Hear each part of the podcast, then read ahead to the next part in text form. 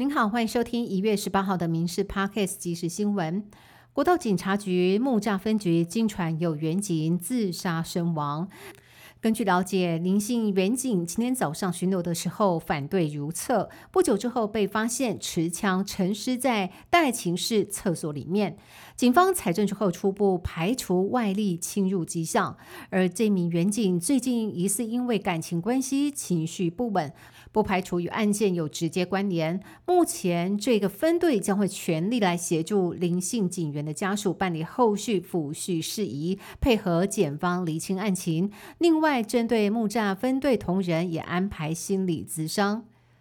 网红北海道女婿陈立喜三年前开始在网络上贩售合利他命强效定两百七十粒，卫福部食药署委由警察假冒买家下标，果然收到了日本寄来的一罐药定，但是包装上面没有台湾的许可证号，属于未经核准输入的。事后陈义喜坦诚误触法规。台北地检署经过调查之后，依照药事法过失输入禁药罪处分，将他还起诉，但是要向国库缴交十二万元的罚款。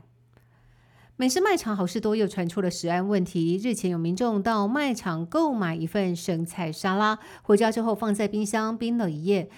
隔天准备大快朵颐的时候，竟然发现里头藏了一只活体瓜牛，让他当场吓坏，质疑卖场是不是没有洗就直接装盒呢？对此，好事多回应，目前卖场和客服中心都没有收到这名民众的反应，强调餐饮部使用的生菜都是由供应商经过净水两次清洗以及三次挑选才上架的，品质是没有问题的。毒物专家就提醒，瓜牛有多种寄生虫和细菌，一旦发现就不能再吃，最严重可能会影响到脑部，造成瘫痪。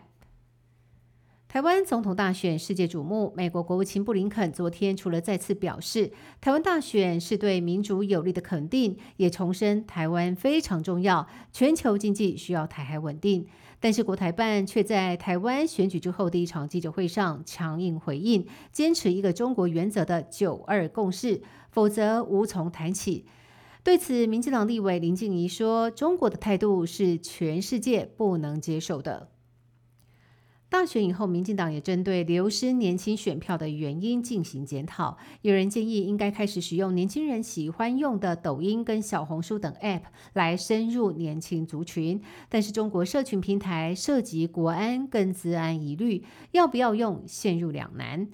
苗博雅就认为，与其使用有国安疑虑的抖音，不如加强 IG 跟 YT 等平台内容。而王义川则认为，禁止是没用的，但是政府处理上面的错假讯息速度应该要快。而国民党检讨败选的时候，也强调抖音借选的问题。资深媒体人赵少康更直接点名中选会、NCC 和数发布为何都不去查，质疑怎么可以纵容他们违法乱纪到这种程度。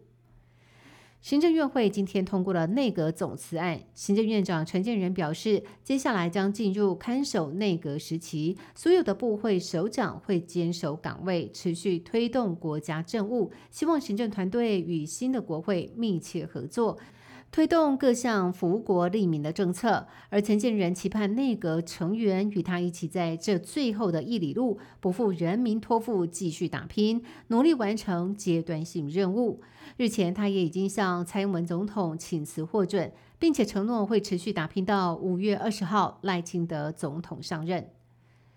菲律宾总统小马可是日前公开祝贺赖清德当选台湾总统之后，中国外交部发言人毛宁竟然在记者会上出言不逊，直指小马可是应该多读读书，还警告菲国不要在台湾的问题上玩火。对此，菲律宾国防部长铁欧多诺回呛中方自甘堕落，发言低劣粗俗，在侮辱菲律宾总统和菲国的同时，进一步自我贬低了其所带。代表的中国外交部和共产党，菲律宾自一九七五年与台湾断交之后，遵循一中政策。菲国总统祝贺台湾总统当选人相当罕见。事发过后，北京召见菲律宾驻中大使吉米，并且对他表达强烈不满。以上新闻由民事新闻部制作，感谢您的收听。更多新闻内容，请上民事新闻官网搜寻。